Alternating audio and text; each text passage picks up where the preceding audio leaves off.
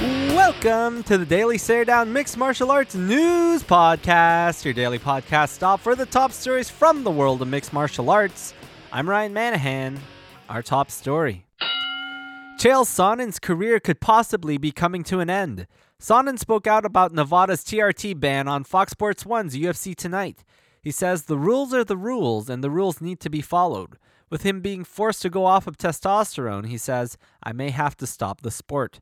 Sonnen is one of the few mixed martial artists to be granted an exemption for TRT by the Nevada State Athletic Commission. With the ban now in effect, Sonnen may no longer be able to compete in the sport.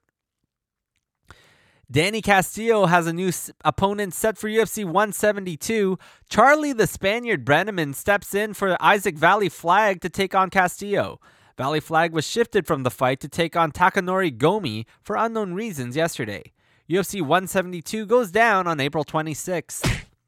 An interesting bout has been added to Titan FC 28. TUF alums Mike Ricci and George Sotiropoulos face off in a lightweight contest.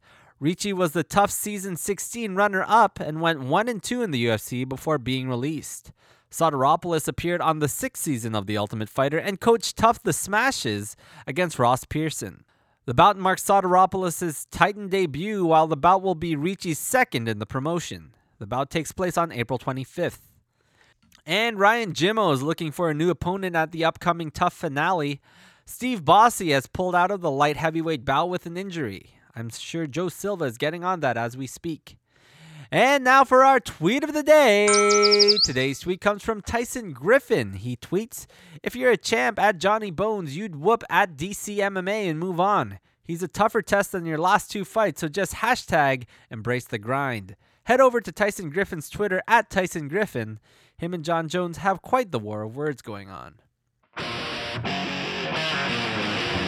And that's it for this edition of the Daily Stare Down. Everyone head over to VendettaFighter.com. I've got another review of UFC Fight Pass up that's not as nice as my first one.